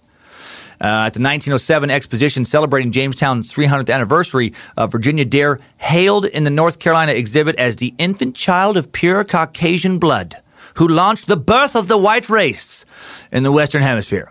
Even now, white supremacists and their allies claim Virginia Dare as their as their own. Uh, currently, mostly through the website vdare.com, uh, website described by critics as being white supremacist. The folks at the Southern Poverty Law Center list VDARE as a hate group, specifically an anti-immigration hate website that regularly publishes articles by prominent white nationalists, race scientists, and anti-Semites. So while we don't know what happened to the real Virginia Dare, we do know what happened to her legacy. It was co-opted by a bunch of aggressively ignorant assholes. Time suck. Top five takeaways. Roanoke sucked. Love a mystery. And a good excuse to learn more about American history, which I knew so tragically little about two years ago when I started this project. Almost exactly two years ago. Ah, it's been two years that suck now. Uh, and to think I initially fought so hard to keep it from being a history podcast. Ah, man. And, uh, and man, so fun. It's, it, it's fun to have a little moment of reflection here. Just uh, two years ago, you know, launched that first episode. Just, yeah, some, uh, m- you know, minimal equipment on a on a used uh, little kitchen table that I had. It was kind of janky. One of the little uh, uh, wings didn't work quite right. Sitting in this uh, dumpy little uh, West LA apartments, and now in the suck dungeon. In the suck dungeon, got a bunch of cool shit surrounding me.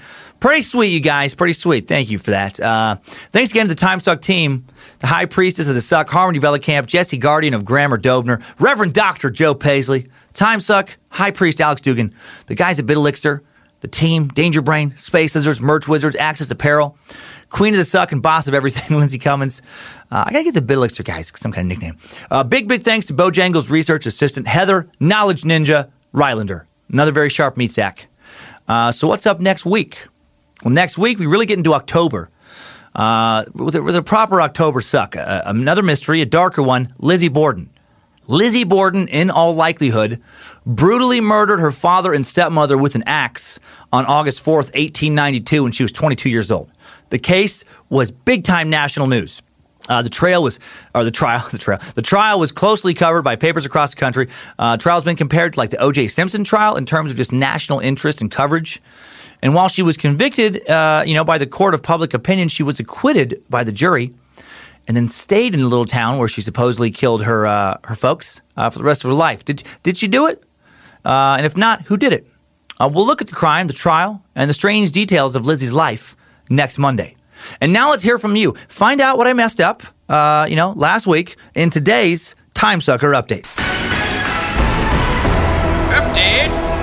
Get your time sucker updates. Get them. Get them right here. Uh, today's first update is a terminology update coming from across the pond from Scottish Sucker. Kieran Shields. Kieran writes, Dear Gloria Sack of Bojangles, just finished listening to your Andrew motherfucking Jackson suck and was happy to find out the origin of redneck and hillbilly comes from my own kind. No offense was taken by this and I found it pretty funny, since Scotland is known for being a bit rough. I wouldn't usually write in to correct your mush mouth, but when the word scotch is used more than once, I feel the need to intervene. Scotch is an adjective to describe items like whiskey or food, scotch pie, scotch egg, etc. For some bizarre reason, it's a bit of a trigger when we're called this uh, in, in relation to our Anglo neighbors, which can strike a nerve. Oh, as it's usually in relation to our Anglo neighbors, uh, Anglo neighbors, which can strike a nerve. Uh, for the sake of your heritage, use Scottish or Scots to describe the mighty nation of rain and Irn-Bru in the future uh, Earn, maybe Earn-Bru. Uh, hope this widens your wealth of knowledge, and please keep these episodes coming. Big love, a Scottish Sucker. Oh, thank you, man. I got, I got to get to Scotland someday, man. I got to get up there. I uh, did this Edinburgh festival. I don't know if I'd want to do that because it's a month long. That's a little bit hard with the kids, but I, but I got to get to Edinburgh one of these days. Well, thanks and apologies, Kieran. Uh, yeah, Scotch was a term used in some of the older sources I was uh, using for the episode. I had no idea that it had become a derogatory term. I would have never guessed that, especially since I'm a big fan of Scotch uh, whiskey. Uh, that word has only positive associations for me. Now I know, uh, and now I know a little bit about my, uh, a little more about my heritage. I got to do a family tree. I got this box 23 and me sitting at home, and then I got to find out some family tree stuff because I'm curious how, uh, you know, how much, uh, how Scottish I am. So glad you told me. Keep sucking over there in Scotland. Keep, keep spreading suck across the pond. I appreciate it. Uh, and now pronunciation connect, uh, correction from time sucker Jesse Lincoln, the first of a few today. Jesse writes, Good morning, powerful leader of the suck and prophet of Nimrod. I'm not trying to be a stickler with this, but I'm in the middle of the Andrew motherfucking Jackson podcast. This is now the second podcast I listened to where you've mispronounced the word uh, brigadier as in brigadier general. You pronounce it with a hard G as, as you're saying brigadier, but it's with a soft G like brigadier, brigadier general. I only email this to you because I know that this is not the last podcast where you'll be talking about military people or personnel or things of that nature. I hope I don't sound like too much of a douche right now. You don't.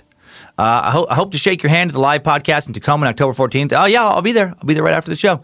Uh, hail Nimrod. Have a good, good day. And bok bok, playboy. I'm bok bok. Uh, your faithful time sucker, uh, Jesse Lincoln. Yeah, Brigadier. Now let's see if that sticks. Brigadier, not Bridge. Brigadier. Brigadier. Uh, yeah, and again, not douchey. Uh, you know, I don't learn unless you guys correct me. Learning. One of the main points of all this, isn't it? Uh, yeah, thanks, man. And yes, we will be doing more military sucks down the road. Uh, Clayton Duckett wrote in with an update that I had a feeling was going to be uh, based on either my mushmouth or poor pronunciation abilities when I read the subject line of Jesus fucking Christ. That made me laugh very hard. Clayton wrote, DJ fucking suck. I don't know if anyone else has mentioned this, but in the Andrew Jackson suck, you pronounce Appalachian as Appalachian, which people which uh, which people who live where I'm from, Asheville, North Carolina, aka Bojangles Toilet Bowl, to- Toilet Bowl, get very pissy if you pronounce it any other way than Appalachian. I myself slipped up during a stand up show and had some hillbilly uh, butt baby yell at me from the crowd before he stormed out to his jacked up truck and his sister wife. I'd love to see you come down here to the weirdest city in the South. Suck on and hail Nimrod. Thank you, Clayton. Yes, and hail Nimrod. You know, my defense, if you go to a site like dictionary.com, they pronounce it like I did. Uh, but if you go, if, if, if you find like actual Southerners saying it, like you can at Forvo.com is an interesting pronunciation website because it's all like uh, user based. It's all just people sending their submissions for what, you know, how to pronounce various words. Uh, and, and there, yes, you will hear Appalachian. Uh, would have never known that was the local way. And I would love to get back to Asheville, a little jewel of a city. I did a show uh, at a college there many years ago and really would like to get back. They have a fun festival there. Uh, I, I think it's still going every year called Laugh Your Asheville Off. And uh, it's known nationally for a great foodie scene. Uh, keep spreading the suck in Asheville, and it might just happen. Uh, yeah, thank you again, Clayton. Uh, one more pronunciation update from Grant Cook. Grant writes in saying, Dear Sultan of Mispronunciation, Grand Prince of Garble, Master Mother Sucker, I just wanted to uh, inform you as a resident of North Carolina, uh, Salisbury, okay, I, I said Salisbury. Salisbury is pronounced Salisbury, not Salisbury. I'm not one for caring about these things, but seeing as your next suck is based in North Carolina, uh, here's your handy pronunciation guide. And he provides a link. And I, and I used your link this week, Grant. Thank you. I hope I hope I was a little better, at least better than last week. I do, I do think I've come a long way in the last two years with pronunciations, right? Uh, Since the uh, remember the uh, Human Genome Project. Anyone remember that? Yeah, you know we're getting better. Genome. Uh, okay, last one from John Rogers. This is regarding the racism uh, of Andrew Jackson. Uh, and the misdeeds of Andrew Jackson. Uh, John sent in a clever subject line of Andrew burning in hell, not good as Linda, the saint, at Jackson. So if you recall Linda from last week's Idiot to the Internet. Uh, John writes, Dear Reverend Dr. Master Sucker Dan and the rest of the team, just want to start off by saying I love the show and appreciate all the long hours that go into each and every episode. The passion for knowledge shows within the cult of curious. Hail Nimrod! Now, the reason I'm writing, I have hated Andrew Jackson for almost my entire life. I was blinded by my hatred, and I never bothered to look into anything else about him. Uh, you know what I had uh, then about him than what I had to. Oh yeah, for school, my hatred stemmed from the obvious reason: the Trail of Tears. My great great grandfather, Benjamin Andrew Jesse Paul Moon Kilgore, was born on the Trail of Tears and almost died on the trail. If he did, I would not exist. Because of this. I was basically an idiot of the internet without the internet. Timesuck has made me more open minded to certain topics that I wouldn't have been otherwise. Listening to this episode, I realized he was actually uh, pretty badass and he's not an awful guy. He just did some things that today's society would frown upon. Keep bringing us that sweet suck and hail Nimrod, John Rogers. Well, well thank you, John. You bring up uh, such an important point. First off, sorry that happened to a member of your family. It's terrible tragedy. Trail of Tears, terrible, terrible uh, tragedy. Blight on our nation's history. Undeniably terrible. Uh, second, thank you uh, for seeing past it. Uh, I know my take on, on Jackson pissed off a number of you, and, and I think it's because you know we meat sacks can let our emotions get the best of us. It's natural, you know. And I just want to make it clear that I never said that Jackson's racial attitudes were good, uh, or that all of the things he did were good, because they were not. His attitudes on race were deplorable, based on what we know today. And what he did with the Trail of Tears was disgusting, uh, based on what we know today, and, and hard to really even rationalize, you know, in his own time. But as obvious as it seems to have such little respect for another human being as Jackson had for African Americans or for certain American Indians, uh, it wasn't always obvious to not be like that. Like we are all, to a certain extent, whether we want to admit it or not, products of our environments and products of the times you know we live in. You know, there's a reason it's like nature versus nurture. Like, you know, there, there's our genetics and then, you know, the nurture, our environment, it, it plays a big part in who we are. You know, like, like uh, every Roman leader I can think of had slaves. That was part of their culture. Should, should we then now discount every deed or accomplishment every Roman emperor ever achieved? No. They never thought not to have slaves. It just wasn't what people did back then. It was not a part of life uh, to not do that. So, th- so the point I wanted to make with Andrew Jackson was that you know you should judge someone by the standards of the time they lived in, uh, because that's the only fair way to judge them. Many of the things we do today may somehow seem monstrous to a generation of people 500 years from now, but that doesn't make us monsters. Uh, and also, there's a weird thing culturally going on right now where it's like, you know, people will dig into, uh, you know, uh, somebody's social media feed from 10 years ago. They do this athletes a lot right now and find some deplorable thing they posted one time when they were 15 and want to crucify them uh, for that. And I think that is fucking ridiculous. I did, oh my God, if, if social media would have been around when I was a teenager, oh, I'd be fucking strung up for the shit I've said just for shock value humor. No, and just for being a dumb shit teenager. Uh, I was a fucking idiot in so many ways. But, you know, that's, yeah, I was supposed to be. I was fucking 14, 15 years old. Um, it's just a weird cultural thing that I think is just really, really stupid to to want to uh, just uh, diminish someone to only the worst moments of their life, and that and that's how they're defined, as if as if there's nothing else they did matters.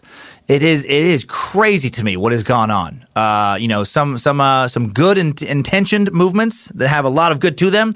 Uh, I think it taken too far, as things often do, and then a lot of you know you know uh, innocent people also get you know screwed over. But it's just um, yeah, it's like it's like a weird witch hunty vibe culturally right now that I uh, that I don't I'm not I'm not for. I'm not for it. I'm against a witch hunt. I was against it, uh, you know, in the Salem witch trials, and I'm against it now. Uh, so thank you for understanding, John. And it sounds like you have a very cool family tree. And thank everyone for today's Time Sucker updates. Thanks, time suckers. I needed that. We all did. That's all for this week, you guys. You meat sacks, you beautiful bastards. Hail Nimrod. Try not to get stranded in a foreign land without proper food and supplies. Uh, but if you do get stuck somewhere, please do me a favor and keep on sucking.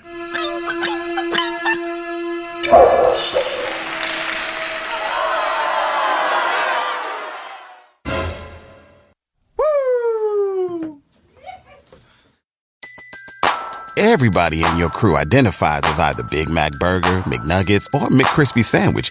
But you're the filet fish Sandwich all day. That crispy fish, that savory tartar sauce, that melty cheese, that pillowy bun. Yeah, you get it. Every time.